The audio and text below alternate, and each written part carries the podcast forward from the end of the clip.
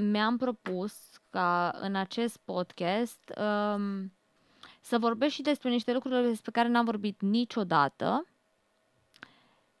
pentru că sunt în fața unui om care știe ce înseamnă viața cu bune și cu rele, câteodată cu atât de rele, încât e greu să nu mai vreau să mă ridic de jos, lăsați-mă aici dracului și să duceți-vă dracului și lăsați-mă dracului aici pe jos. Am fost foarte deschisă să vorbesc și despre cum văd eu relațiile și despre care e părerea mea despre copiii mei, asta am vorbit-o de nenumărate ori, și despre uh, părinții mei, care n-am vorbit-o niciodată nici într-o emisiune și nu... Să rămână, mulțumesc. Sunt, uh, sunt un om care trăiește pentru el, practic. Și asta vreau să fac toată viața. Și m-am născut cu acest uh, mi se rupe de ce zic ceilalți despre mine și acțiunile mele. Atâta timp cât eu știu că procedez corect și caracterul și principiile mele de viață sunt aliniate într-o zonă de bun simț și semidecență, cum mai arăt și penibil câteodată, sunt ok.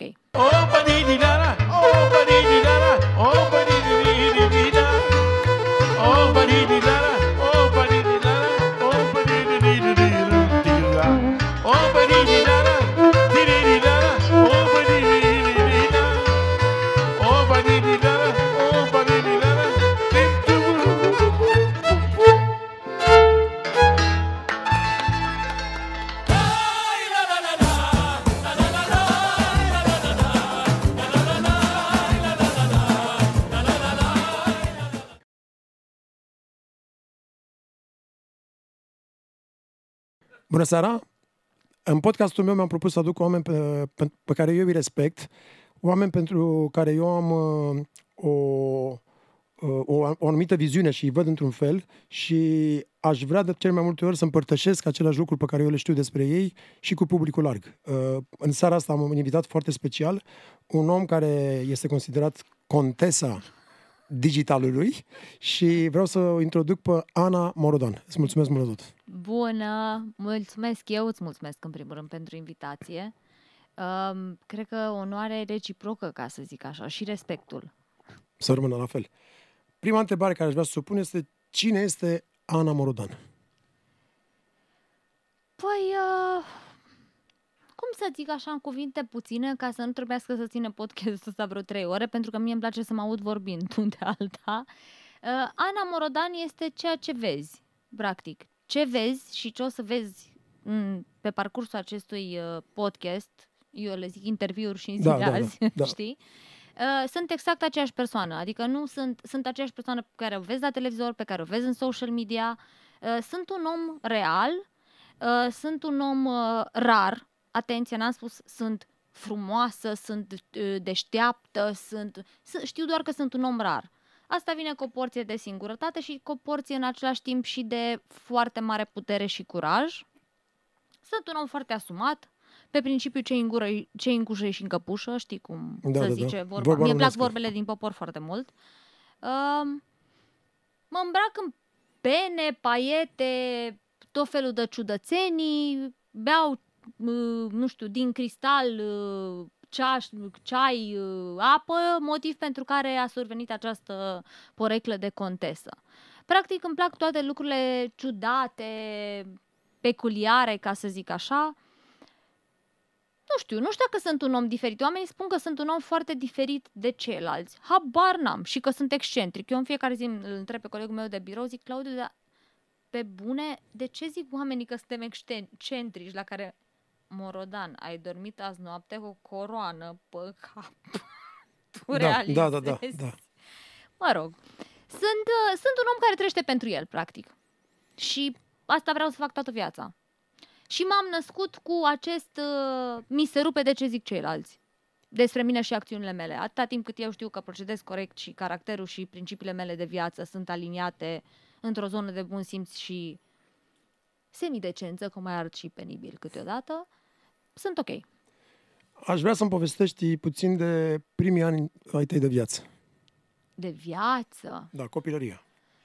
Păi, uh, cred că se poate rezuma într-un, uh, într-o propoziție foarte scurtă. Toată lumea știe familia Adams. No, familia Adams mai pe rău. nu pe comic. Înțelegi? Așa, da, da, da. am trăit într-o familie foarte restrictivă din punct de vedere al uh, manierelor și din punct de vedere al estetismului. Cred că de asta, uh, ca o răzvrătrire, uh, răzvrătrire uh, împotriva Împotri- da, da, da. uh, sistemului de acasă, ca să zic așa, am început să înjur ca o birjară, lucru care s-a lipit în mine până și în zi Ziua de de azi, azi. înțelegi? Dar uh, În podcast Pri- e liber, putem să înjurăm, că da, da e podcast. primii mei ani de viață sunt, uh, sunt în primul rând petrecuți la bunici, pentru că, uh, și nu regret, asta mi se pare superb, că în ziua de astăzi, dacă mă duci și mă arunci pe un câmp, eu știu să dau și cu grebla, știu să uh, uh, cultiv și porumb, n-am nicio problemă cu unghiile astea de vrăjitoare să plevesc uh, morcovii, n-am absolut nicio, niciun stres. După care m-am mutat la Rad și uh, am avut norocul, deși părinții mei au au avut niște defecte, mă vorbesc la trecut pentru că nu mai sunt printre noi, nu e o problemă t- t- să nu zici, îmi pare rău, e ok, e în regulă, uh, dar uh, au avut un estetism special. Eu provin dintr-o familie, jumate din familia mea sunt anticari, jumate din familia mea sunt comercianți, de unde și faptul că eu astăzi consider că sunt și sunt un antreprenor la bază. Eu nu mă consider influențăreasă. Eu așa ne zic nouă influencerelor, că mi se pare că dacă zici că ești influencer, te iei prea tare în serios. Hai, Da, da, da, da, da. da. pe cine influențăm? Și noi acolo niște prietene sau whatever, o comunitate. Dar uh, mă bucur că mi-au insuflat un simț estetic, nu, neapărat, nu știu dacă e rafinat sau sofisticat, dar este, e al meu. Și le mulțumesc pentru asta. În rest, ce să zic? Să fiți bine unde sunteți, că m-ați terorizat de m-a stâmpit. Cine ți-a influențat uh, copilăria? Ți-a dat, cine ți-a dat sensul?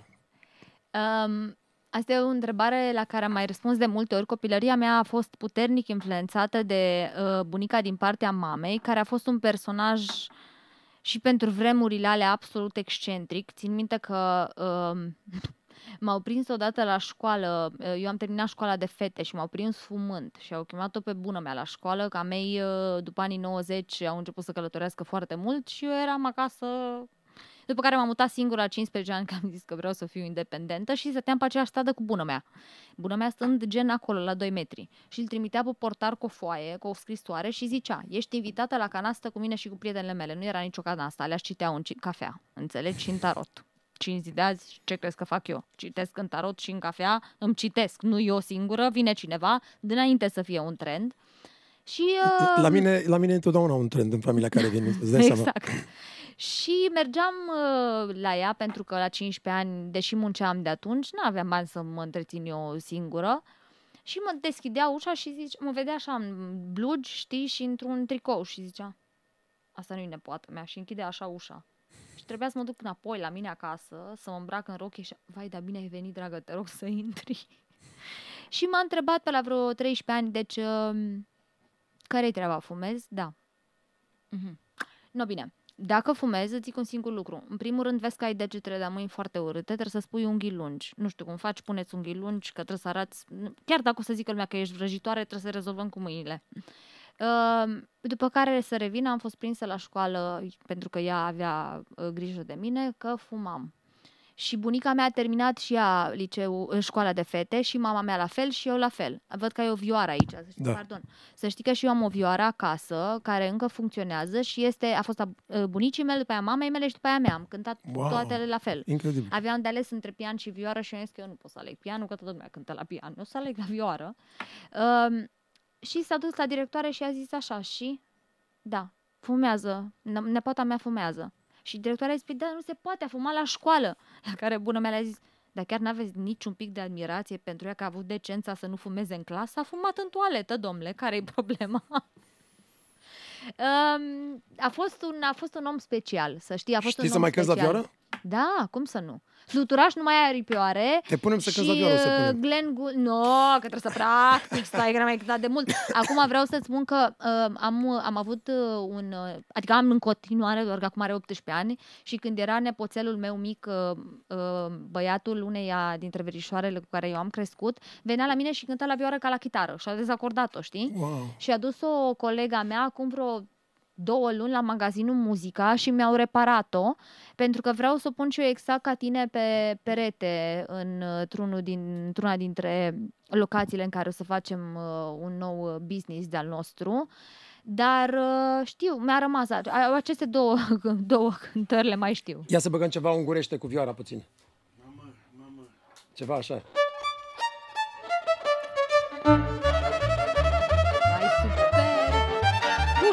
娘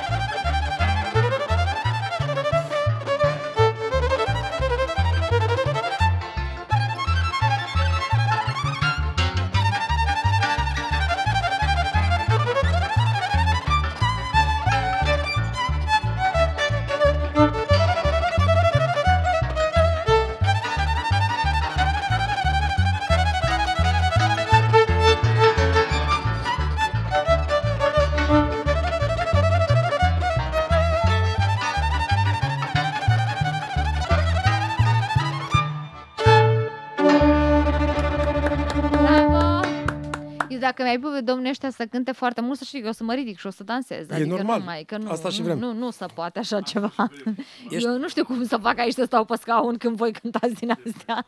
Ești o femeie extrem de frumoasă și de inteligentă. Ai Sunt fost doar, tocilară în uh, școală? Sunt doar botoxată și cu foarte mult hialuronic să trăiască Cronosmed. Uh, Sunt uh, inteligentă, într-adevăr, uh, și uh, să știi că mai mult un blestem decât o binecuvântare, pentru că um, e greu să te prefaci proastă când trebuie, știi? nu pot, nu pot. Uh, N-am fost tocilară în școală, în schimb am avut norocul să fac o școală unde am studiat foarte mult istoria artelor, am studiat uh, niște lucruri care m-au pasionat, dar n-am fost o tocilară, să fim serioși, că dacă, Doamne iartă, nu murea bunul meu în clasa 10 că noi până în clasa 10 am făcut matematică, după aia a tras cu arcul, vioară, din astea, ne pregăteau, cred că să fim din astea, uh, ca în secolul XIX, știi, nevasta Da, perfectă, da, da, numai da. că eu nu vreau să mă mărit, da, Da. mă rog. Um, N-am fost tocilară și, repet, dacă nu murea bunul meu săracul, Doamne iartă-l, în clasa 10 cred că nici nu mă trecea la matematică, rămâneam și chiar și corigentă. În schimb, la materiile care mi-au plăcut, am făcut logică foarte mult, am fost campioană națională la logică, am făcut psihologie, am făcut istoria artelor. Au fost niște lucruri care m-au pasionat și mă pasionează și astăzi. Mă pasionează cum, uh, m- cum funcționează creierul uman foarte mult. Și acolo am învățat. Dar n-aș zice că am fost tocilară, am fost tot la liceu de fete, eram cu niște vipere ordinare care erau super competitive. Era prea mult pentru mine să compete, co- intru în competiție cu ele, nu. Ai studiat uh, dreptul. Ai și profesat pentru o perioadă, nu? Din Da. câte am înțeles. De-aia nu o să mă căsătoresc niciodată. Și te-ai regăsit în, în asta? Uh, cred că da. Maestrul meu cel puțin mi-a, mi-a spus când am plecat din avocatură, când i-a zis, "Ve- eu am un blog și mă mut la București. Și ma- maestrul meu era foarte în vârstă, un om absolut special și m-a întrebat, ce e ăla? Lasă că nu știi tu, Grigore. Adică cum? Nu mai vrei să fii avocat? Nu. Păi normal, era- tu ești un prădător din fire, clar. O să fii antreprenoare ca tata. Da, exact asta o să fiu, te pupa.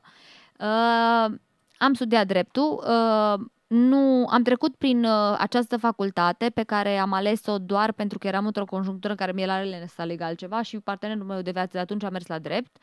Uh, ca vodă prin lobodă, pentru că, spre deosebire de acum, atunci aveam cupa de la sutien și purtam decolteu. Nu știu nici în zi de azi definiția actului juridic. Dacă mă pui într-o sală de judecată, crede-mă prin deducție logică, știu să-ți argumentez orice. Și îmi imaginez că într-o sală judec- de judecată ai de face cu o Ana super coioasă care se lupte cu... Eu am fost tot timpul un om puternic și să știi că m, vorbeam zilele trecute, m- m-am, m-am săturat să mă explic și să mă justific și să și cer scuze pentru faptul că sunt un om puternic. Sunt un om put- fă- să fii un om puternic nu înseamnă că nu ești sensibil, că n-ai o doză de sensibilitate, că nu ești sensibil la frumos, că nu ești sensibil la durerile celorlalți. Din contră, sunt un om foarte empatic. Eu, mie nu-mi plac oamenii. Nu-mi plac oamenii by default. Eu am aceiași prieteni de 20 de ani. Nu vreau oameni noi în jurul meu, nu-mi plac. Dar, uh, da, sunt un om puternic și sunt un om curajos. Foarte curajos și foarte puternic. Și dacă cineva are problemă cu asta, nu e nicio problemă că noi trebuie să interacționăm. Când ți-ai dat seama că ești așa de puternică? De foarte mică. De foarte mică.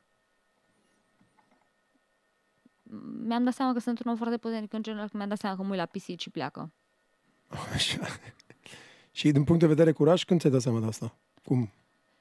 Uh, îmi dau seama de asta în fiecare zi, pentru că, mă rog, oamenii spun despre mine că sunt deschizător de drumuri și, în general, când am început să fac uh, blogging, se numea pe peri- atunci, uh, eu am fost prima persoană care a făcut asta și nu spun asta deși consider că modestia câteodată nu este neapărat pentru oamenii care au anumite reușite.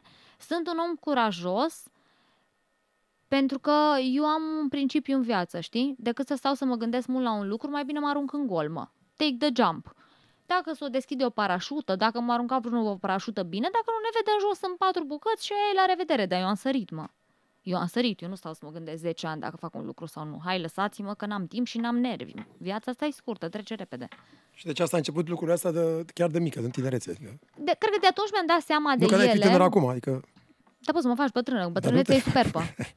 Bătrânețea e superbă. Să știi că vine bătrânețea, eu consider că vine cu o experiență de viață pe care n-ai de unde să o înveți decât tre- trecând prin viață. Nu înveți nici din cărți, nici din nimic.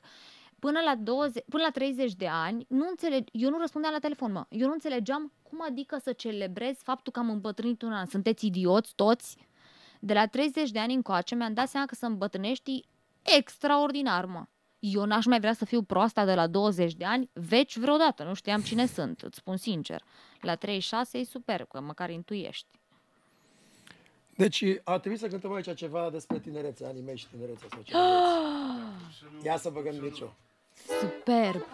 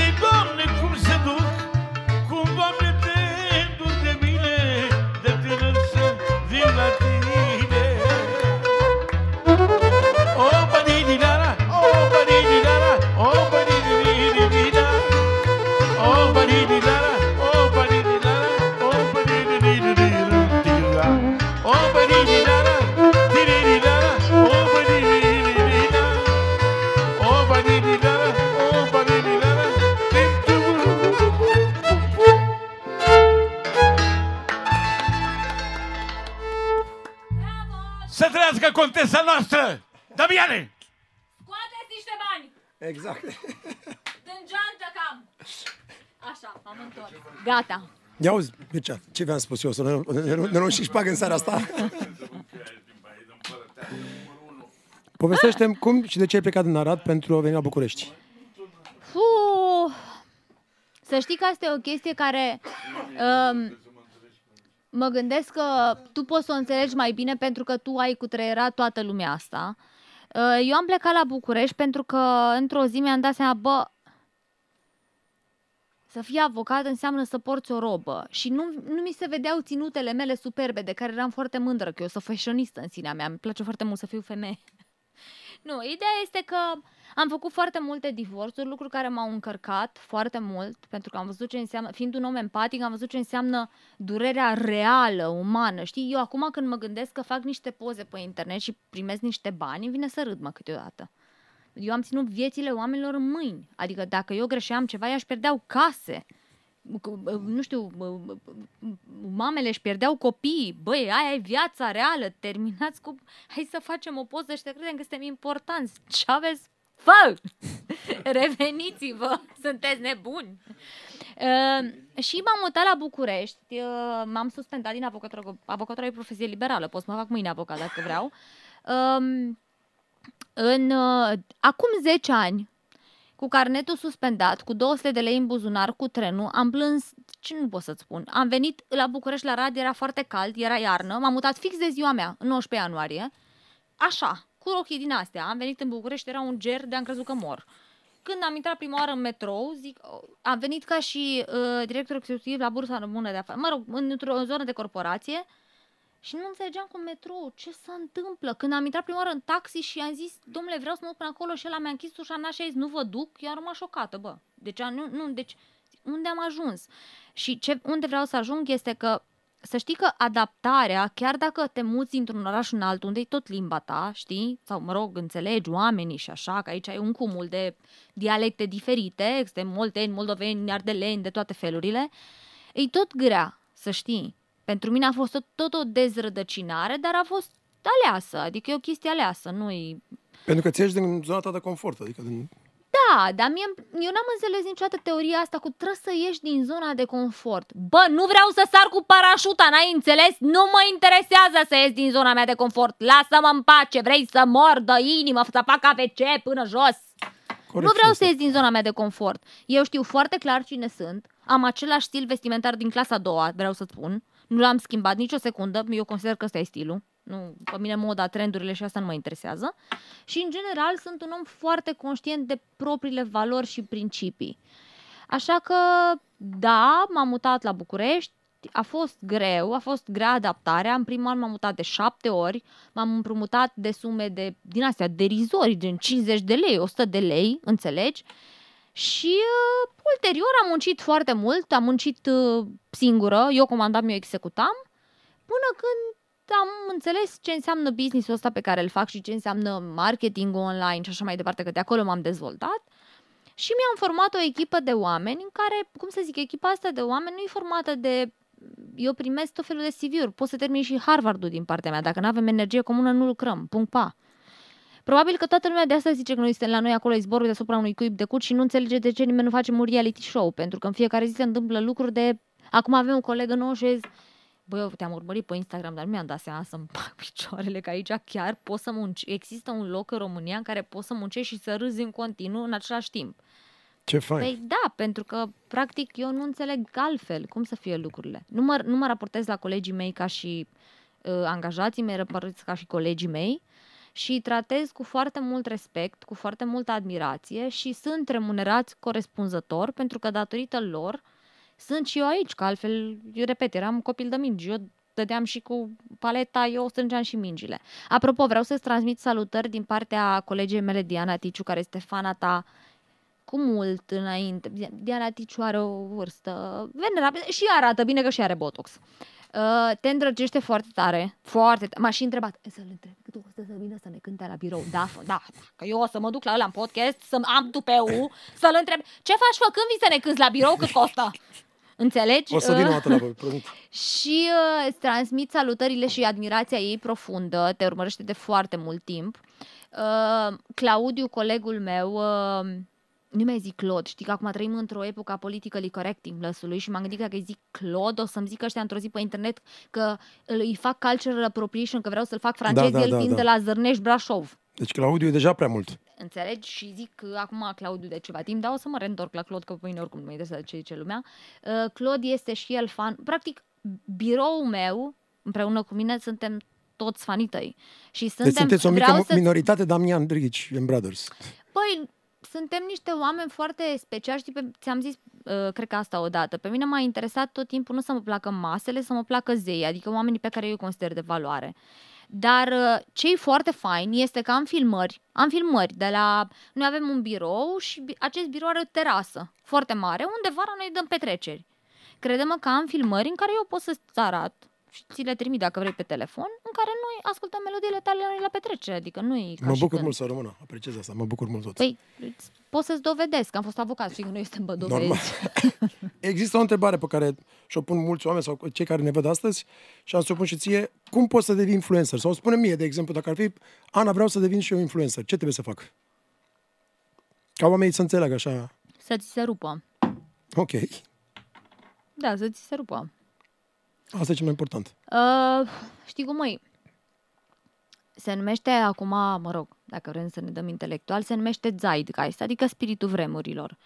Dacă vrei să spun strategic, fac și consultanță, e important să urmărești ce vrea piața de consum în acel moment în care tu apari. Și atunci ai două variante. Ori să te pliezi pe ce vrea piața de consum, ori să încerci să ajungi la un compromis, adică să nu uiți de tine și de personalitatea ta, dar în același timp un pic să faci niște concesii. Că în viață, ca și în relații, ajungi la un compromis. Ca să devii influencer astăzi, eu ți ce să nu devii influencer, că ești Damian Drăghici, adică noi suntem pe lângă tine, ce? lasă-ne, hai, că nu-i mai are sens.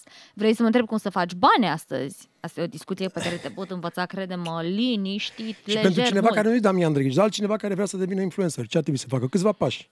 Uh, primul lucru pe care trebuie să-l facă este să se uite ce se întâmplă în jurul lor și să facă fix diferit față de ce fac ceilalți. Astăzi trăim într-o, într-o epocă a internetului în care toată lumea face același lucru și foarte multă informație. Dacă nu ești disruptiv, dacă nu fii cu o marcă personală, oricare ar fi, nu trebuie să fii contesă, fii cine vrei. Dacă nu vii cu o marcă personală care să poată să creeze disrupție, care să poată să creeze conversație între ceilalți, nu contezi. Doi, du-te la o echipă de branding să-ți construiască o marcă personală. Noi astăzi suntem toți mărci personale. Eu când m-am dus prima oară la echipa mea de branding, acum 10 ani, crede-mă că nu aveam bani să le plătesc fiul. Fiul era atunci, nu știu, vreo 900 de euro, ceva de genul. L-am plătit în 8 luni.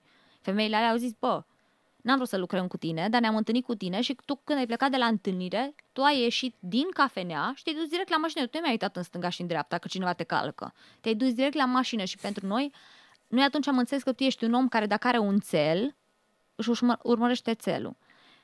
Cred că în viață nu reușim singuri, reușim cu echipe, Așa este. știi? Și atunci să se ducă la o echipă de branding, la o echipă de marcă personală și dacă nu vor să se ducă să caute informația pe internet. Dar ca să devii influencer astăzi, să știi că e destul de greu. Unul la mână pentru că suntem pe moarte, ca orice trend, ca orice societate care la un moment dat se rescrie, se reface, ca orice program de pe calculator care se updatează. Uh, Eu când am apărut, am avut o mare șansă că am fost singură, știi? Și atunci eram doar eu. Sigur, toată lumea mă, mă înjura, cine e nebună asta de să pozează, dar m-a ajutat, pentru că după aia au mai apărut 2-3. Ei, acum sunt mii. Mii care urlă, urlă între ghilimele cum? S- Comunică, vorbesc pe internet. Ei, trebuie să găsești acel ceva care e a tău și să începi să comunici și tu. Să găsești ceva, acel care e a tău, e foarte greu pentru o femeie, pentru că femeile în general învață iubirea de sine pe la 40 de ani. No, când o să ți se rupă, o să devii influencer. Am înțeles. Să rămână, mulțumesc. Cum arată o zi de muncă în, a, a contestii digitale? Nici o zi nu-i la fel, uh, de asta primesc des propuneri să facem reality show-uri. Uh, Sunt, uh, uite, de exemplu, sunt zile în care colegii mei și cu mine uh, vorbim despre o carte sau despre un film pe care l-am văzut. Și s-ar putea să împărtășim aceste păreri jumătate de zi din ziua de muncă. Eu nu consider că e o, o muncă, o zi pierdută. Eu consider că s-a făcut un fel de team building, că am schimbat păreri, că, lucrurile, că am învățat lucruri unii despre alții, dar în general la noi la birou, în primul rând, biroul nu arată, al nostru nu arată ca un birou. Dacă vii să vezi, nu știu, zici că ești ceva foarte peculiar, adică te uiți în orice moment și zici, aoleo, ai o lebă de împăiată. Da. Ok. Aoleo, aici este un tablou ce vrea să zică. Păi vrea să zică, uite că asta e X0 așa, nu știu ce. Uh, sunt oglinzi venețiene, sunt foarte multe antichități. Un spațiu super creativ. Da, mă reprezintă mai mult pe mine, săracii, decât pe ei, că s-au săturat să redecorăm non-stop că eu am această boală. Dar ziua noastră de muncă decurge diferit pentru că avem foarte, mult, foarte multe. Avem diferite variațiuni de business și atunci avem o echipă care se ocupă de asta, una de aia, una de aia, una de aia, dar tot timpul pe parcursul zilei găsim o oră sau două în care uh, râdem sau împărtășim păreri sau vorbim și dacă cineva are chef la dimineața la ora 10 să-și pună un cocktail, să-și pună dragă un cocktail, că ce treabă am eu atâta timp cât faci, îmi faci munca? Asta este. Colegul meu, Claudiu, se lucrează cu mine de 8 ani. El știe că programul e de la 10 la 6, n-a venit în viața lui la 10. Ceva despre băutura? Nicio. Despre uh, frumusețe, despre frumusețe, domnul Damian. Exact. Înțelegeți dumneavoastră ce vreau să vă raportez? Hai, ceva special pentru, pentru această contesă. domnișoară frumoasă. Mulțumesc. Contesa noastră, pentru că sunt... Ana, Ana, Ana Morodan, mă numesc. Ana. Dar tot contesă. Tot contesă, rămâne contesă, pentru că ăsta este... Hai să facem ceva de la domajur, băieții mei, păstrând de manea, dar cu un text extraordinar, da?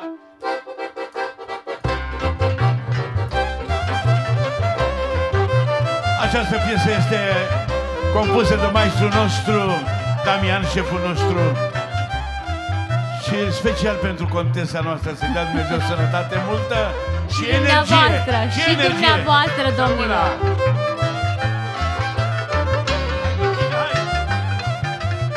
Ia ce spune. A căzut din cerul steag Și asta este contesa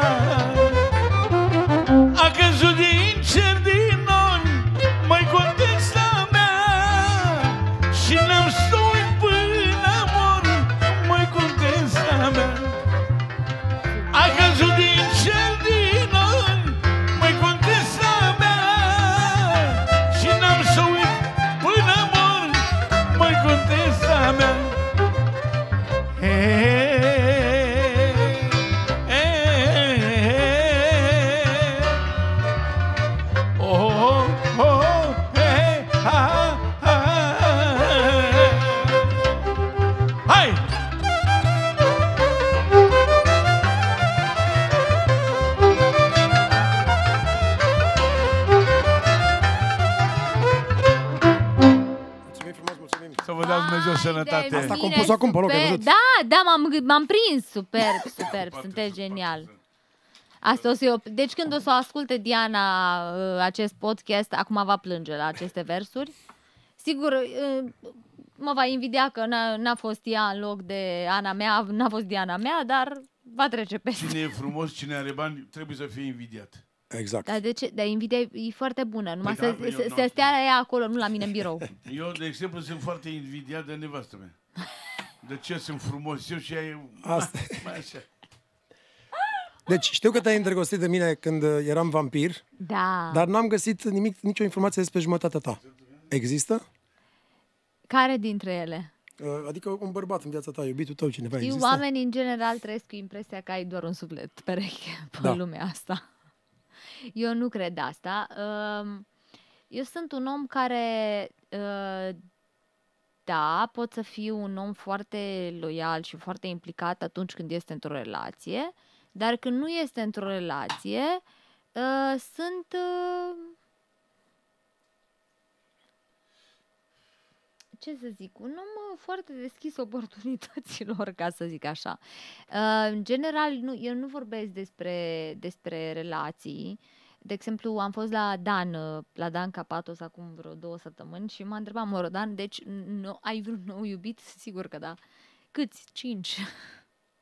uh, pentru că am zis, da, m-a și întrebat în pauză, tu ești nebună, mă, cum să zici la televizor că ai cinci iubiți? Bă, e o emisiune de divertisment, facem caterincă, Exact, ce exact, ai? normal, ești da, nebun la cap, da. dar tu chiar crezi că am 5 la 36 de ani? Cine dracu i-ar tolera? Că eu am exact, treabă. exact.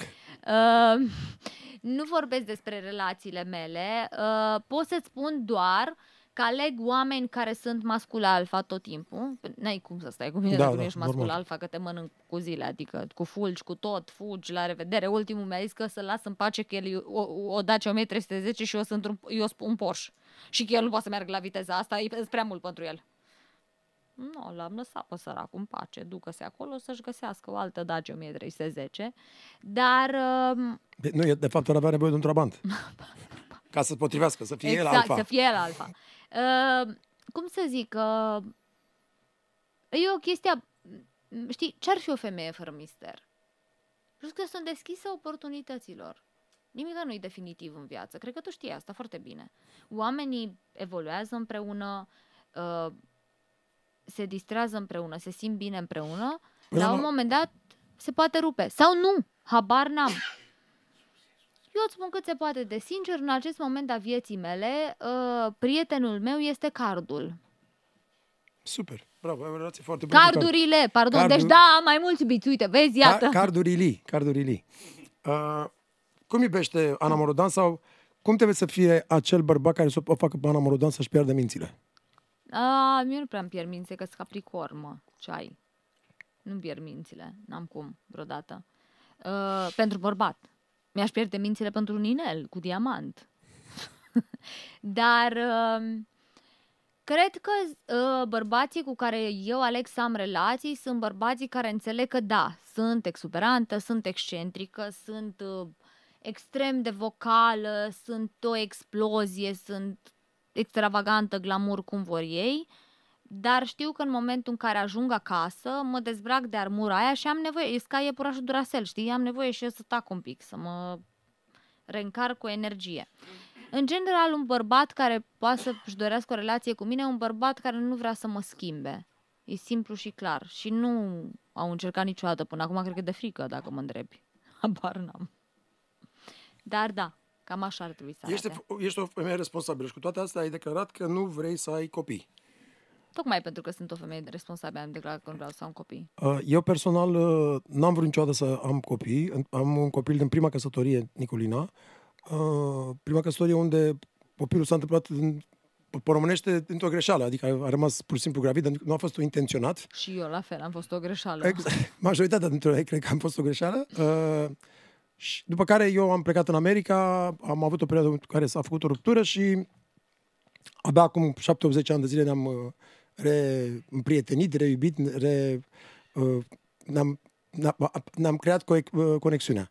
Uh, timp, undeva în 2005, eram total decis, adică 2005, da, da, da. Uh, eram total decis, așa cum ai spus și tu, că nu vreau să am niciodată copii. Și mi-am făcut, am avut atunci o vasectomie, care a durat 10 ani de zile, după care uh, mi-am uh, revers vasectomia, nu ca să am copii, că am citit în niște articole că uh, vasectomia poate să scădeze demență mai devreme. Mhm. Și într-un final, acum câțiva ani de zile, Cristina a rămas gravidă și avem un copil. Și este un lucru minunat în viața noastră și e, e chiar Felicitări. un miracol. Adică, mulțumesc frumos să rămână.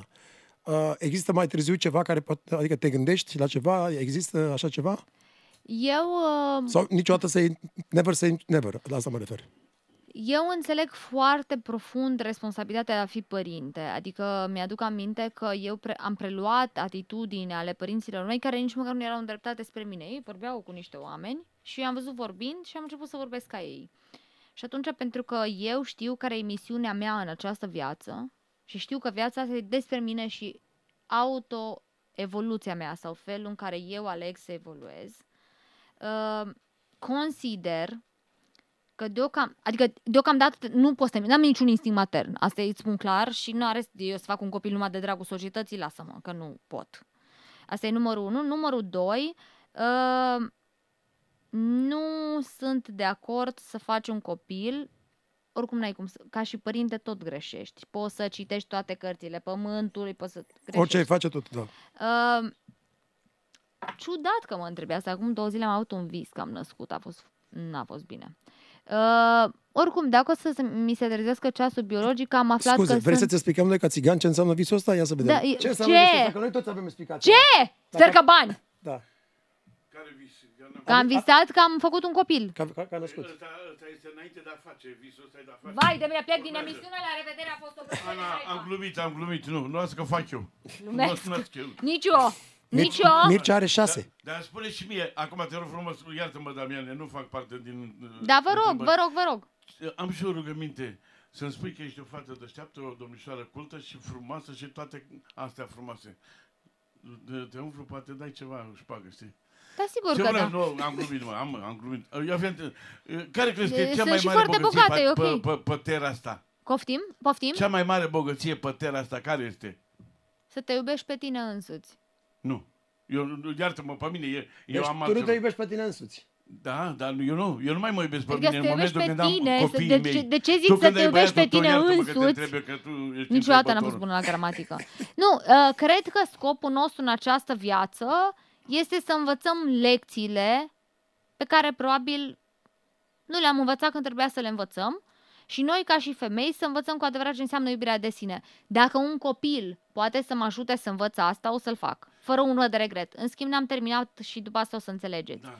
Poate că nu o să nasc niciodată un copil, deși vă spun sigur, sunt fertilă, atât de fertilă încât sunt capabilă să fac copii pentru cei care nu pot să facă și să le ofer copilul. Dar îți iubești părinții că te-a făcut? Uh, da, cred că da. Lumea asta e simpatică dacă te uiți la ea cu optimism. Anișoară, eu să știi cât sunt de bogat eu? Am Cred. șase copii, am trei băieți, trei fete. Nici o super, bogăție sincron. din această țară. Nu știu care credeți că sunteți asculti- a, a, cel mai bogat om din lume. nu echivalează cu mine. Da, poate că sunteți Eu tată bun, sunt cel nu? mai bogat om, Asta eu mă e. declar cel Trebuie mai să fii- bogat om. Când îmi vine copiii mei, "Uh, tată, ce aveți de mâncare? Mai mult cum mai găsa, ce aveți? Vezi că e în frigider. Da, da, Când probabil văd că tată- sunteți un tată- tată bun și iubitor, nu? Doamne Dumnezeule, Asta e. Doamne Stați un Dumnezeule. pic, atunci e o diferență, că eu Hai să am întrebăm pe niște Damian. traume din copilărie. Damiane. Stați un pic. Da. Te mai iubești pe tine când ai băiatul ăsta scump? Băi, din păcate, încă încerc să, uh, să, să fiu cu Andrei cum n-am fost cu Niculina, să o spun sincer. Și tot nu mi este, mi este foarte greu, adică îl iubesc pe copil, dar din cauză sau datorită, nu știu cum să spun, toate experiențelor mele, în ultimii 40 de ani de alergat, alergat, alergat și făcând și fiind un over- overachiever, îmi e foarte greu să trag furile să mă opresc. Și cu Cristina avem treaba asta. Adică eu vin la șapte aici, plec la 1 noaptea și îl văd pe băiat sâmbătă și duminică. Că nu, și, și când stau acasă și sâmbătă și duminică, tot îmi fierbe creierul. Ce să fac, ce să aia, ce să aia și nu pot să fiu prezent. Asta e pentru că, nu că n-aș vrea să fiu un tată bun. A, mă uit în parc la alții și văd cum merg cu copilul, cum sunt calmi, cum sunt și, și eu de unul singur zic, bă, dar aș vrea să fiu și eu așa, te rog eu frumos, Doamne, ajută-mă și pe mine să fiu așa. Dar, dar nu e înăuntru meu. Mai înțelegi ce vă spun?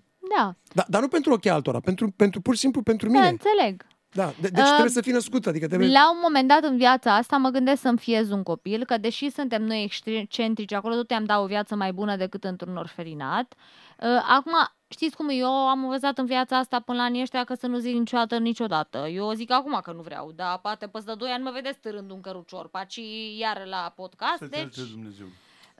Um, nu știu, cred că fiecare trebuie să-și aleagă drumul în viață, iar eu l-am ales pe al meu de foarte mică.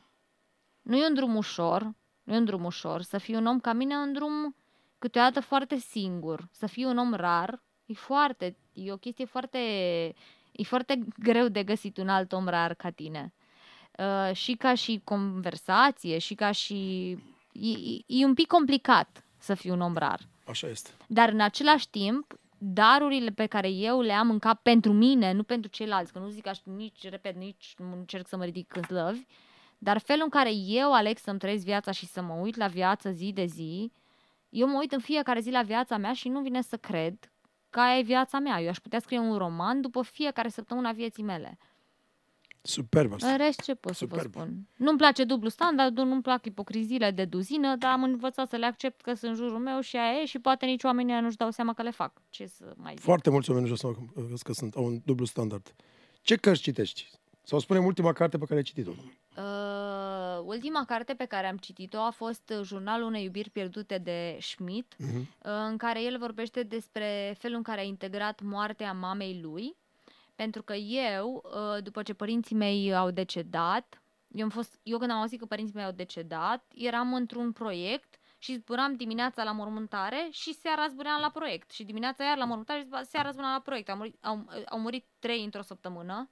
Bunica mea, bunicul meu și taică meu. Taică meu fiind sănătos, a căzut în baie, pe jos, pac, mort. Deci eu am crezut că m-a sunat femeia de serviciu să-mi spună că, nu, ridică omule de pe jos. După care mama mea a decedat de cancer la un an după.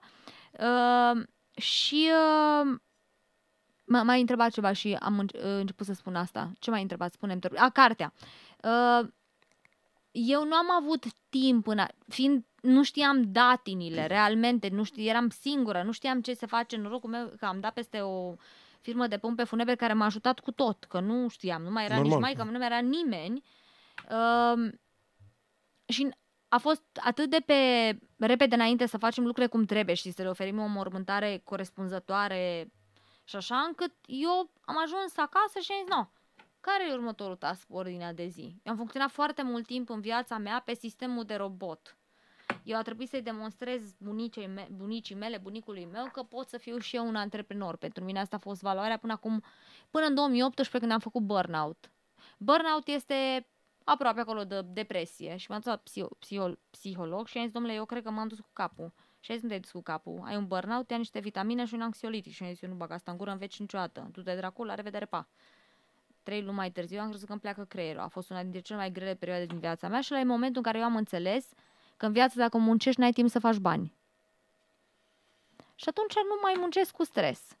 E, pentru că eram în acest overachiever ca tine, eu nu am avut timp să realmente Să îmi enjoy. deplâng părinții, știi?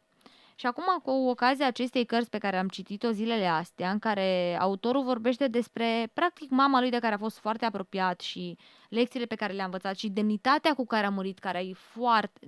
Deci mama mea, când uh, a fost să se ducă printre noi, dintre noi, uh, eu am ieșit din încăpere și m-a, m-a, m-a strigat și mi-a zis, Ana, da. Și să spun două lucruri și după asta mă duc. Eu tot îi spuneam, du-te că e ok, că deja avea cancer la multe organe, hai să nu devenim ma- mai lacrimogeni, că nu-i cazul. Și a zis, ok, dar vreau să spun două lucruri. Să fii bună, că oamenii sunt răi, tu să fii tot timpul bună și să te lupți, că viața e grea. Și am deschis ușa și cam m-am întors înapoi, femeia era dusă, zic superb, s-a dus la taică meu. Ne cântăm că... da, Și ce voiam să vă spun, asta a fost ultima carte în care domnul vorbește despre relația asta și cred că eu acum, la 2 ani de zile după, încerc să înțeleg uh, dorul de părinții mei și să le văd părțile bune. Știi că primul sfat pe care mi l-a Foarte dat maică mea în, sf- în viață a fost așa. Să nu cumva să nu-ți asortezi, să-ți, asortezi, să-ți asortezi tot timpul șosetele cu restul ținute. Zic, mamă, să fac ceva, n-ai găsit. Eu am terminat liceul pedagogic, trebuie să fim pedante. Zic, Întotdeauna. Bine, mamă, zic, așa facem. Deci îl pun pe Mircea să-ți cântă ceva de dor de mamă și de tată. Cu cea mai mare plăcere, domnul Hai, Fabian, Mircică. Mai stai cu cea mai mare plăcere, chiar mi-am format o, o, o, o situațiune. Special.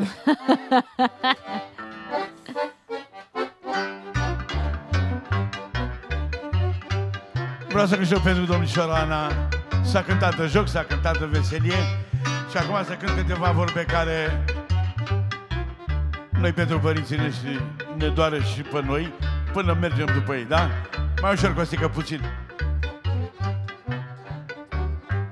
Hei! Vreau să știe toată țara și vreau să mă asculte Ana nene. Nu mai am mamă nici tată Parcă aș fi făcut din piatră. Parcă aș fi făcut din piatră. Nene. Rămă doare inima Mă ia foc de mama mea. M-a luat focul de ea Care a pus o boală grea Ce plânge sufletul meu? Mă gândesc la tatăl meu. Mi-e sufletul supărat Prea repede a plecat. Pe mine nu m-a întrebat. Unde pleci, tăicuțul meu? Că frige sufletul meu. Ce să fac, fetița mea? Asta a fost timpul mea. Ce să fac, fetița mea Asta n-am dorit-o eu Ăsta e destinul meu. Dacă ți-am greșit vreodată Te rog, măicuț, să mă iartă. Te rog, măicuț, să mă iartă. Nu e Paște nici Crăciun Să nu merg la cimitir. Lume va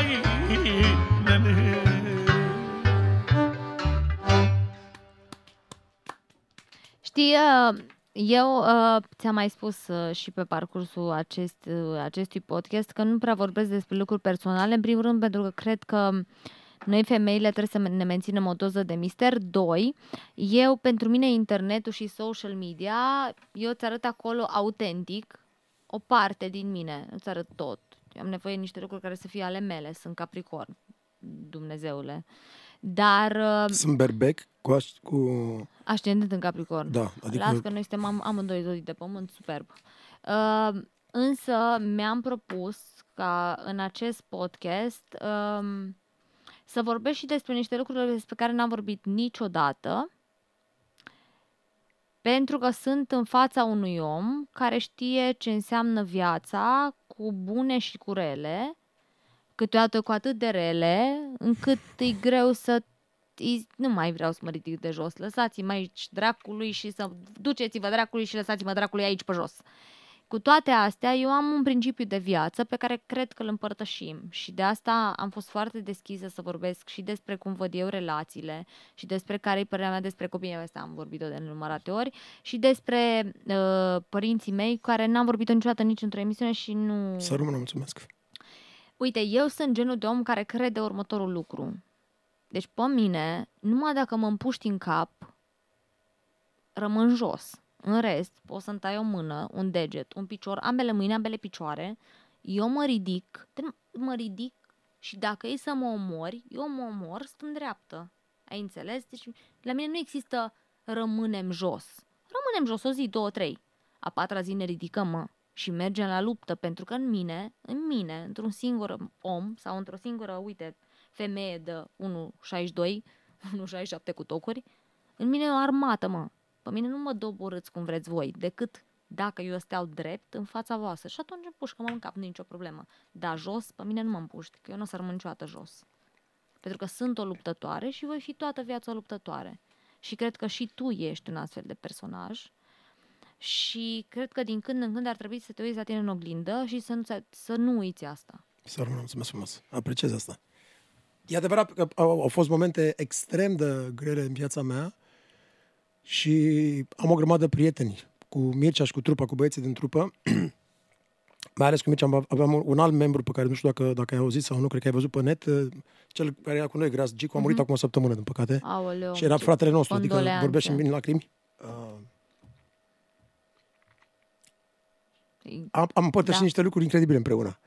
Și, și Mircea poate să spun asta, de fiecare dată când mi-a fost cel mai, cel mai, cel mai greu, mi-am găsit cumva o putere în mine care, pare, care putea să pară nebună. De-aia și ei îmi spun că e o putere de leu sau cumva. Și în cele mai grele momente, și dacă am rămas fără bani, și dacă am avut probleme și cu familia, și cu orice, și cu orice, e o putere nebună de, dinăuntru meu care nu mă lasă și trebuie să merg mai departe să, să, să fac ceva. Știi, um, Acum nu vreau să o ducem într-o zonă din asta spirituală, ciudată, Esoterico, că știi că, da, da, da, știi știu, că e un trend păi acum. Da, da, exact. Eu repet, bună mea citeam tarot și în cafea și las că de când aveam Nu, dar putem, putem ani, să vorbim deschis de despre asta. Acum că e un trend, exact. dar eu îți spun un singur lucru. Zodile de pământ, în general, pământul are un magnetism incredibil. Pe eu, eu mă încarc, vă spun sincer, mai mult să mă duc să stau în natură decât într-un mall. Pe mine, dacă mă bagi la mall, mă apucă tensiunea. Mamă, eu, nu, eu, eu Întreb, dați-mi un calmant, faceți ceva, eu mor aici între ăștia, mor, mor. Eu, nu eu, pot. eu intru în mall, dar și dacă intru în mall după jumătate de oră, doar toată da, energia asta, cum mă vezi așa, asta, terminat, nu mai sunt leșinat, deci, deci toată mă mai duc somn. acasă și mă culc, s-a terminat.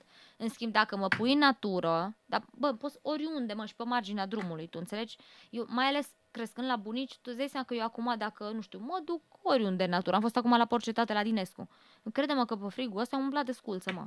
Conexiunea mea cu natura îmi dă o energie extraordinară și eu cred că doar, pe doar noi că pământul trebuie să pământ, muncim mult, trebuie să muncim mult da, pământul. Noi, eu cred că ne ajută foarte mult ca și energie zodia asta de pământ, știi? Oricum eu cred că zodiile de pământ sunt speciale, nu pentru că eu sunt special, ci pentru că am citit, efectiv. Deci, suntem niște oameni speciali. Nu știu dacă e bine sau rău, câteodată s-a dovedit a fi poate nu, nu. rău. Nu, și de, de multe ori să spun ceva, poate în autocritica mea, în overthinking-ul meu, în toate... Păi noi suntem cei mai mari temniți ai noștri noi. O, oribil. Și ne Pe mine nu trebuie să mă critice nimeni, că eu mă, mă torturez singură lejer. Păi, tocmai, tocmai de asta de multe ori și cu Cristina, relația mea cu Cristina, sau relația mea cu cineva apropiat, dacă noi uh, o să ne apropiem la un moment dat, mai mult ca prieteni, să sper să fac parte de, de, de cercul tău, dacă și așa am așa mulți oameni care mă iubesc la tine la birou. Păi, să mă uh, bucure. Dacă îmi faci un comentariu la un moment dat, adică nu trebuie toată lumea care stă pe lângă mine să mă pupe doar în fund. Adică îmi faci un comentariu și mă simt, încep să mă simt prost, nu pentru că m-a deranjat comentariul tău. Și așa îmi spune destul de un milion de ori ce nu convine despre mine, încât nu mai am nevoie din o voce să reconfirme. Mă înțelegi? Asta le mai zic și eu colegilor mei, știi, le fac așa, zic, Uh, te rog să ieși acum că nu am nervi, mi-am zis eu asta de 100 de ori. În același timp să știi că și tu și eu cred că suntem genul de oameni care putem să, putem să acceptăm și o critică constructivă, chiar dacă e negativă da, la o da, adică, da, știi? Adică da. Dacă nu e răutăcioasă și spus da, într-un fel... Da, domnule, dacă mi-ai zis obiectiv că am greșit, eu am ce problemă. Cer scuze, iartă-mă, n-am vrut, n-am știut mai mult, atât am putut, la revedere. Asta e mare lucru, pentru că în general e o lipsă de ego și oamenii zic că noi suntem niște oameni cu un ego puternic. La mine se răspunde doar de la bărbați. Mai enervat pe ego, te rup. Te rup în sensul că Poți să-ți mai găsești ego 100 poate să de fie vite. bun și poate să fie, nu poate să fie, cor- corect? Mă, Poate să te ajute Știi și cum e? la Eu urmă. cred că în viața asta trebuie să înțelegem că avem în noi și părți bune și părți rele. Singura diferență între oameni este că sunt oameni care își acceptă și părțile rele și părțile bune. Sunt instincte primare, gândește un instinct, dacă din instinctul de supraviețuire. Păi tu acum să-ți salvezi copilul sau nevasta, tu vrei să-mi spui mie. Știi, îmi plac oamenii ăia, principiile mele nu sunt de vânzare. Zic, bă, dacă eu îți spun mâine în pui mei că sorta s-ar putea să fie atacată pe stradă, faci ce spun eu acum, ca să o salvezi pe sorta. Da, pe cale de consecință, principiul tău tocmai s-a schimbat, nu? Voi vă Asta- gândiți că principiile se schimbă doar în funcție de bani. Nu. Se Da, schimbă da. și în funcție de context. Asta, asta e ca ăla care spune că el nu, nu, e, nu e de acord cu corupția și după aia întrebă, dar să moară, mă, dar ai dat vreodată șpagă la doctor? Când era măta sau tactul sau cineva pe, pe, pe masa de operații? Eu când îți spun că oamenii sunt cu dublu standard, ce crezi? Dacă ai avea 48 de ore de trăit, ce-ai face? Cred că m-aș duce într-un loc cu natură și cred că aș fi doar foarte, foarte recunoscătoare. Cred că aș, fi, fo- aș, aș enumera foarte multe lucruri pentru care sunt foarte recunoscătoare. Uite, până acum un an, ca toți tinerii, știi, când ești tânăr, mai ales eu n-am fost un copil bolnăvicios, n-am făcut gripă niciodată. Păi, eu până acum un an n-am avut probleme de sănătate. Acum un an am descoperit că am niște probleme la rinic. Fac pietre la rinic des, știi? Și aia când coboară pe canal e o durere Nu și bei că apă destulă. mai rău ca Trebuie să bei mai nașterea. multă apă. Da, da, da. Și mi-am dat seama că, uite, totuși am o sănătate de care trebuie să am grijă și să sunt recunoscătoare pentru ea.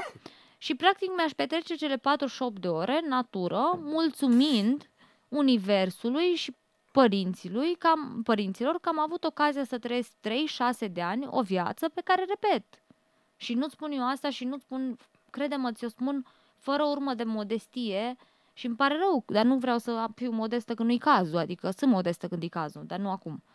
Crede-mă, colegii mei de birou pot să scrie un roman după fiecare săptămână a vieții mele. Eu mă trezesc în fiecare zi și mă gândesc se întâmplă tot felul de lucruri la noi la birou din alea ciudate, deci vine să le filmez. Dacă l-ai fi văzut pe ăla care a venit să ne pună draperii într-o zi, am crezut că s-a camera ascunsă, mă. Deci nu, nu puteam să cred că exista așa ceva.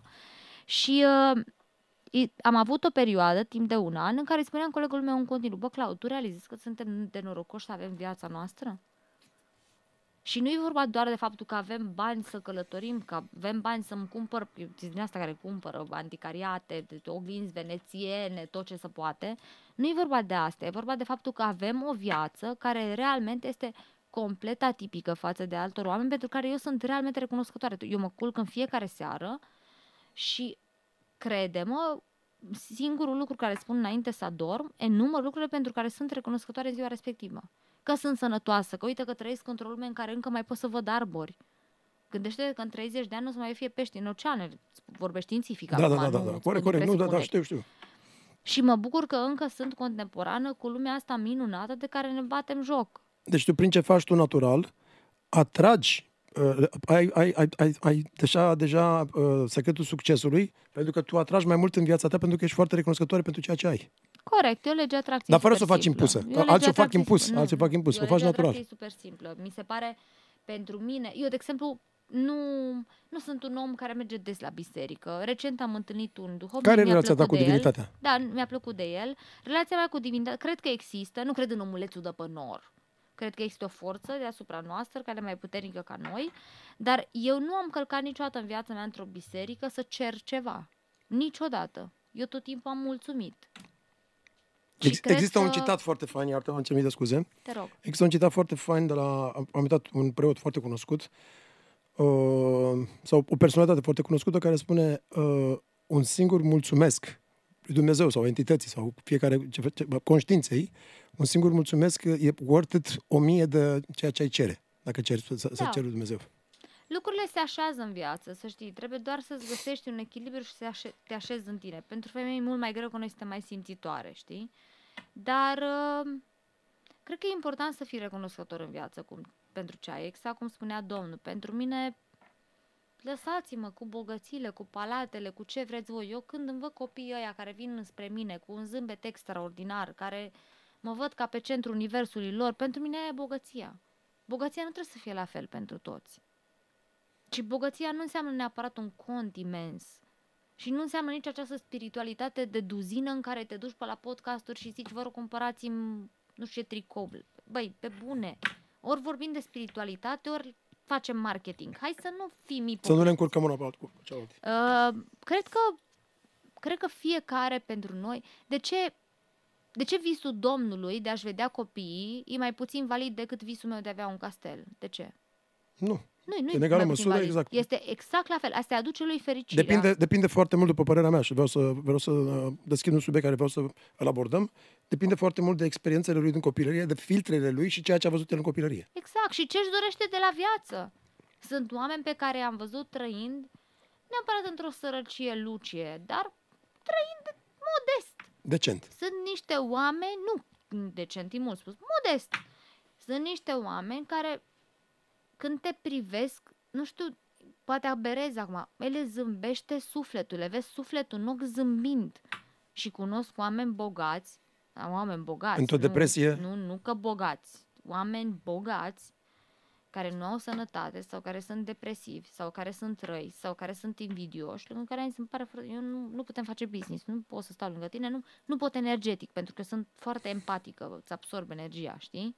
Nu pot, deci simt că lasă-mă, că să mai să-mi distrug și ficatul mai trebuie acum până fac eu business cu tine, lasă, lăsați. Ți-e frică de moarte? Nu. Știi că psihologic se spune că după ce îți mor părinții, practic intervine în tine un uh, impuls că tu urmezi. Nu, moartea nu e o moarte, cum credem noi. Moartea e o trecere. Nu, nu mi-e frică de moarte. Tocmai ți-am zis că dacă mor mâine, pa- dacă mai am 48 de ore, e ok pentru mine. Nu. nu în general nu mi-e frică. Nu mi este frică, e o boală. Nu ai anxietăți, nu ai așa Nu, ceva. mă numesc Ana Morodan și da, sufăr de o boală, se numește frică. Nu, nu, nu, eu nu sunt aia, mie nu mi-e frică. Am anxietăți, am avut anxietăți. Dar anxietățile sunt altceva, sunt cumul de stres oxidativ și ai pe bune și lasă-mă și cu asta cu anxietatea, că e tot un trend. Credem, anxietatea a existat și când trăiam în peșteri și aveam anxietate că vine lupul peste noi și ne Da, mănâncă. da, corect. sau că vine iarna și ni frig. E tot anxietate, e un sentiment profund uman. Da, Știi, când fac uh, consiliere de business, bă, am avut 211 clienți. Toți au intrat pe ușă și au zis același lucru. Bă, toți. Identic. Eu sunt un om bun și lumea e rea și vrea să mă distrugă. Și zic, bă, n-am avut un client să vină să zic, auzi, mă, eu vreau să fiu antreprenor și pentru asta sunt dispus să lucrez pe principiu decât să mă plângă mă mai bine plânge măta, să speculez, să facă... Nu mă, voi sunteți toți trimiși lui Dumnezeu pe pământ și, și sunteți alții vor victime. să vă Și distrugă, mă. Sunteți victime, exact. Bă, diferența dintre mine și voi este că eu vă spun clar, bă, am momente în care, da, sunt poate un pic agresivă, în care, da, simt că sunt anxioasă, în care simt că invidiez. Bă, eu am o invidie reale pentru oamenii care le iese ușor, mă. Pentru că eu a trebuit să muncesc pentru fiecare furculiță pe care o am dublu, mă, dublu. Știi ce înseamnă să fii o fată? Că eu n-am, mie nu-mi dă nimeni bani de tampoane, niciun iubit, nimeni. Am avut iubiți cu bani, nu m-a întreținut niciunul, nu că nu m-a întreținut.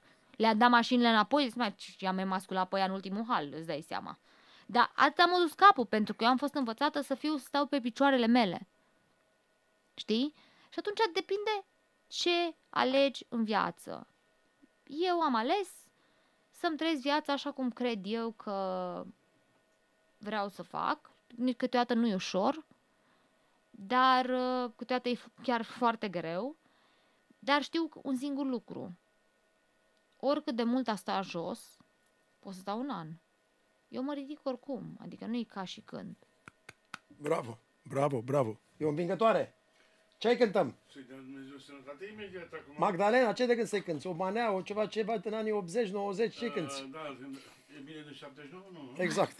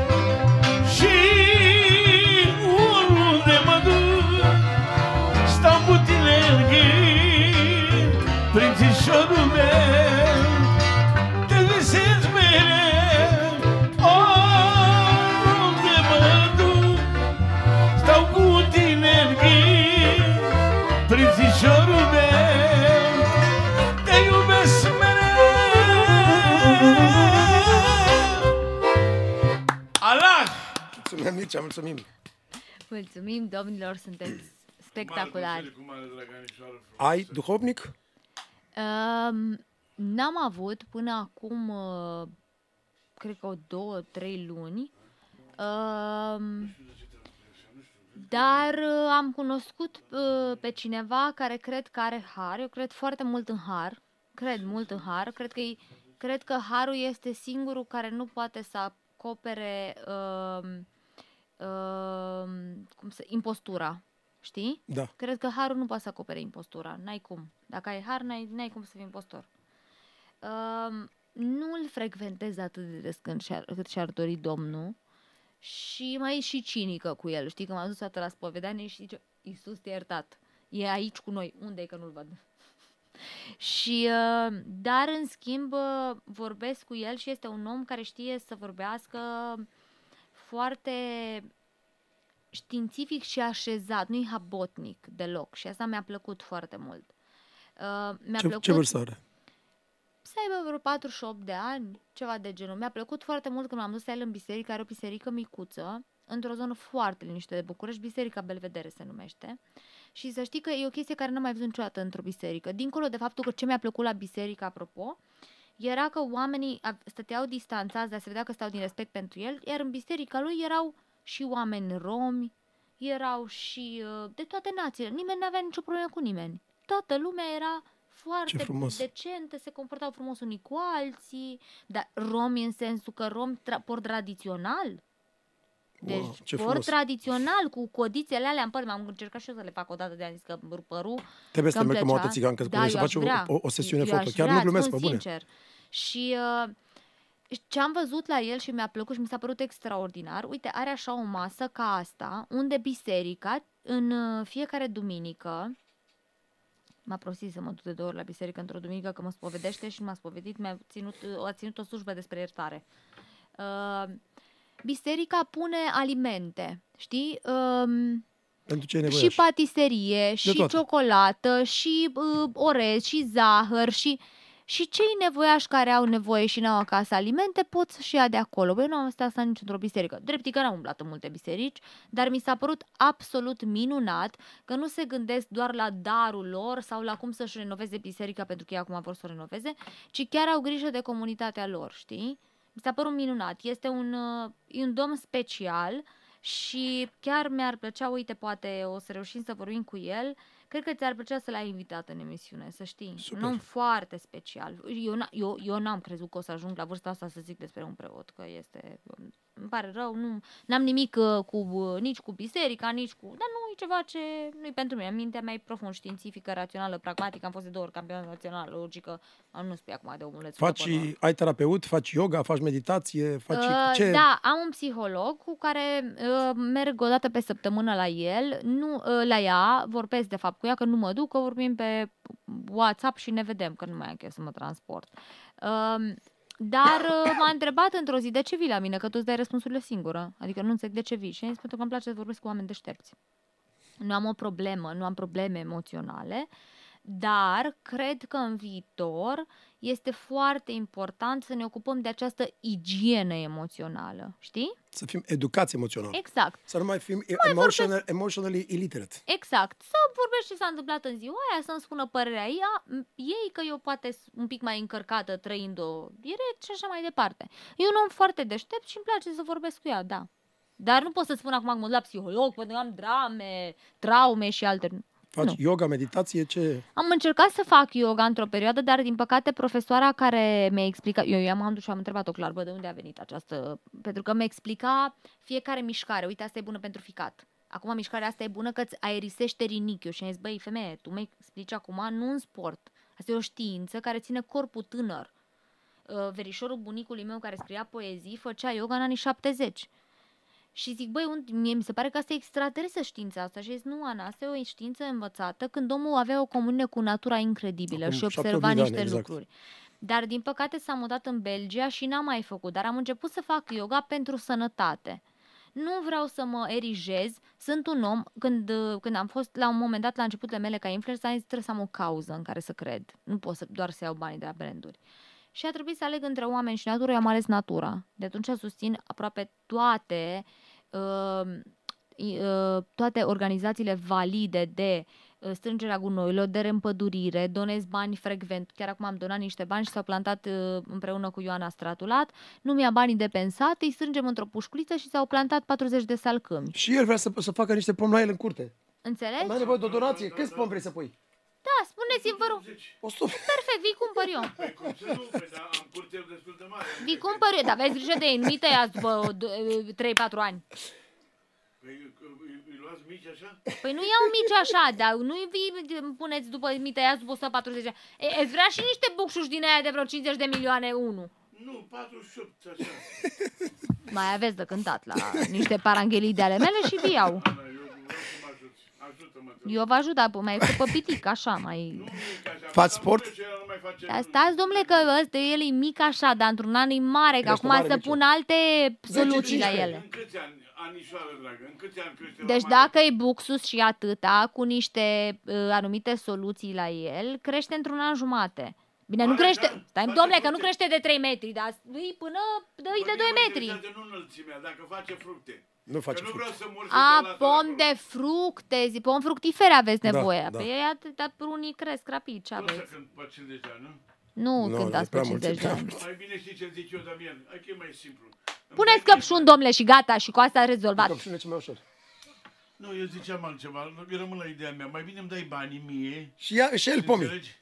și iau fructe direct. Bede la munte De și la câte ori mare. am auzit Deci, asta cu mai bine îmi dai banii mie, că i-am dat la un nenorocit să rătapițeze niște canapele banii până noiembrie și au venit azi. Eu știu ce să fac cu ei, îți dau cuvântul meu. Cred.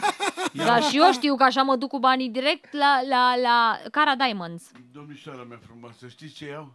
Iau carne, pulpa de porc din spate. Asta e focul lui carnea, carne. Înțelegi, iau mălai pentru mămăligă, să atingem cu mămăligă acolo și le dau la copii. Uite asta. Dar de ce nu-mi dați, ia, te rog eu, uite frumos, uh, trimitem un mesaj cu adresa domnului de livrare, cu adresa unde locuiește, unde vrea Da, să da, da. primească un colet. Da, Te rog. îți promit că îți dau. Doamne, să ne Am și o întrebare la tine. Carne? Îți plac, îți plac micii? Cum să nu placă mici, mă? Ce ai? Fasolea. Normal! Varza călită. Îmi plac toate lucrurile astea, n-am fițe la mâncare. Deci nu ești de asta doar uh, sushi, miso, tai, ta, uh, thailandez. Nu? Nu. Mâncăm mici. Avem zile în care mergem la cocoșatul să luăm mici. Nu, nu, nu. Îmi place fasolea bătută, îmi plac sarmalele. Deci îmi ar trebui plac... să facem așa, o dată pe săptămână ar trebui să vin cu trupa cu, la, la tine, să Da. dăm comandă la mâncare de asta românească și să cântăm. Da, de ce nu? Da, de Perfect. ce nu? Cred că o să fie, cred că o să-ți placă foarte mult o chestie care o să propun eu la un moment dat. Chiar cu, foarte curând. Dar uh, da, vreau să-mi dați așa, și uh, unul la mână. Uh, am nevoie să știu copiii ce vârste au. Da. Fe- fetele, că pe băieți nu sunt Nu, rezolvată. aia nu, nu, n-avem Uh, treabă cu ei. fetele ce vârste au, Da? Apoi ca are- să le fac eu niște colețele Și drăguțe. are 11, 11 nepoți. Uh, Până poți nu mă interesează. Nici pe mine, nici pe Fetele, mine nu mă interesează. Lasă acolo, lasă acolo, așa. E vorba de copii, de fete. fetele Am și 16 dumneavoastră știu eu ce vă trimit. Cum 16, domnule, că ai, că ai 3. Păi dar n-a născut și ele, a născut. Ce vreți să nasc eu? Măi, uh, tu s-a întâlnit hoțul cu Anișoara prostul? mea, ascultă-mă ce S-a spun întâlnit eu. hoțul cu prostul? Eu nu vreau, nu, eu nu vreau să crezi că te mint. Am trei Păi tocmai ai fete. făcut-o. Bine, sunt și eu obosit și poate nu... Da, e, ce se... Mă, dar te-ai gândit să intri în politică, mă, vreodată? Anișoara mea, ascultă-mă două secunde, că va fi bine și pentru mine și pentru tine. Îți Dau Sigur că. adresa mea Așa. și trimis colete, că știu să le împart acasă. Bine. Cât mai multe. Vezi că am un camion? Nu-i bun? Cât mai multe? Hai mă, că- ce vrei tu? Hai, Damian. uh, uh, uh, Cântați și mie un sol major. Da, stai că Ușor, dai, da? dai înapoi. Nu fac asta de obicei, dar pentru tine vreau să o fac special cu Naiu. Și vreau să-ți cânt o piesă foarte cunoscută. Și o sigur o să știi și numele, și cu numele tău. Ana.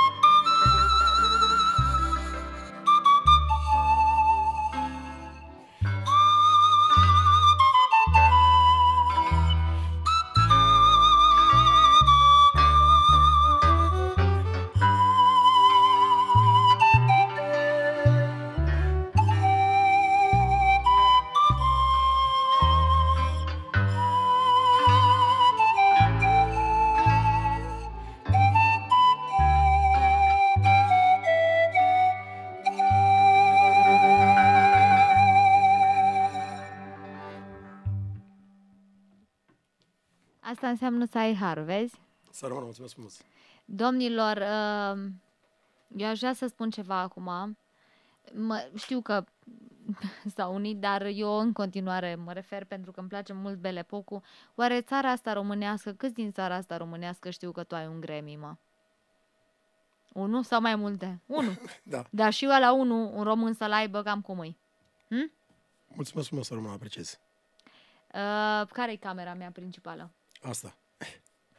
Dragii mei, știți ce v-a dus internetul în viața asta? Adevăratele valori pe care le puteți găsi pe internet. Așa că hai să mai terminăm cu uh, fashionistele astea care își pozează cafeluța de dimineața și uitați-vă la oamenii ăștia. Pentru că să fii român și să ai un Grammy, așa că înțelegeți ce la un Grammy, da, dați Google, uh, e mare lucru. Și practic asta ne aduce internetul. În marea asta de poluare informațională, găsiți valorile adevărate. Dar uitați-vă la valorile age- adevărate. Nu la alea care doar se fac că sunt, fără să fie. Spune-mi un cuvânt, să rămână, îți mulțumesc, mă tot apreciez, să rămână. E onoare și pentru mine să te am Dar aici. eu am spus asta pentru că asta cred, nu să te rămână. flatez că n-am de Spune-mi ce. și mie ceva care lumea ar rămâne un citat al tău și lumea te-ar ține minte pe tine, pe Oana Morodan, că, pe Ana Morodan, că ai spus, ăsta este citatul tău. Trăiește pentru tine. Tot timpul. Niciodată. Asta e citatul pe care îl spun. Trimit foarte multe uh, colete, cum scriu adolescente, că mă admiră foarte mult și le scriu tot timpul asta. Niciodată în viața asta să nu uiți să trăiești pentru tine. Nu te uita la ce îi spun ceilalți, nu te lua după ceilalți și nu trăi pentru așteptările celorlalți de la tine. Trăiește pentru tine, pentru că viața asta e a ta și deocamdată nu știm ce este dincolo și ar fi păcat să ți-o irosești mulțumind niște oameni de care poate nici măcar nu-ți place. Să rămână, îți mulțumesc, mă tot te iubesc. Eu vă mulțumesc. Să-ți meargă bine, să, fii, să, să ai tot ce-ți dorești în viață. Să Tuturor, rămână. tuturor. A fost o Nici energie mă, nici eu. minunată. Hai, Un șalai mai ceva la sfârșit, ca să ne iarăși. Ce ne-a pus cârciuma în drum? Ăla n-a fost un nebun Și a fost un om cu minte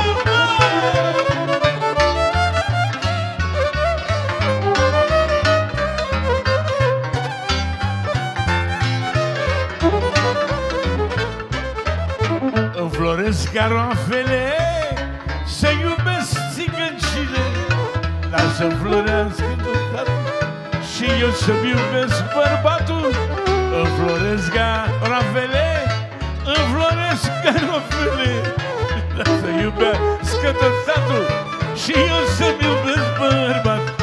Lasă să iubească satul Și eu să-mi iubesc bărbatul. Și eu să-mi iubesc bărbatul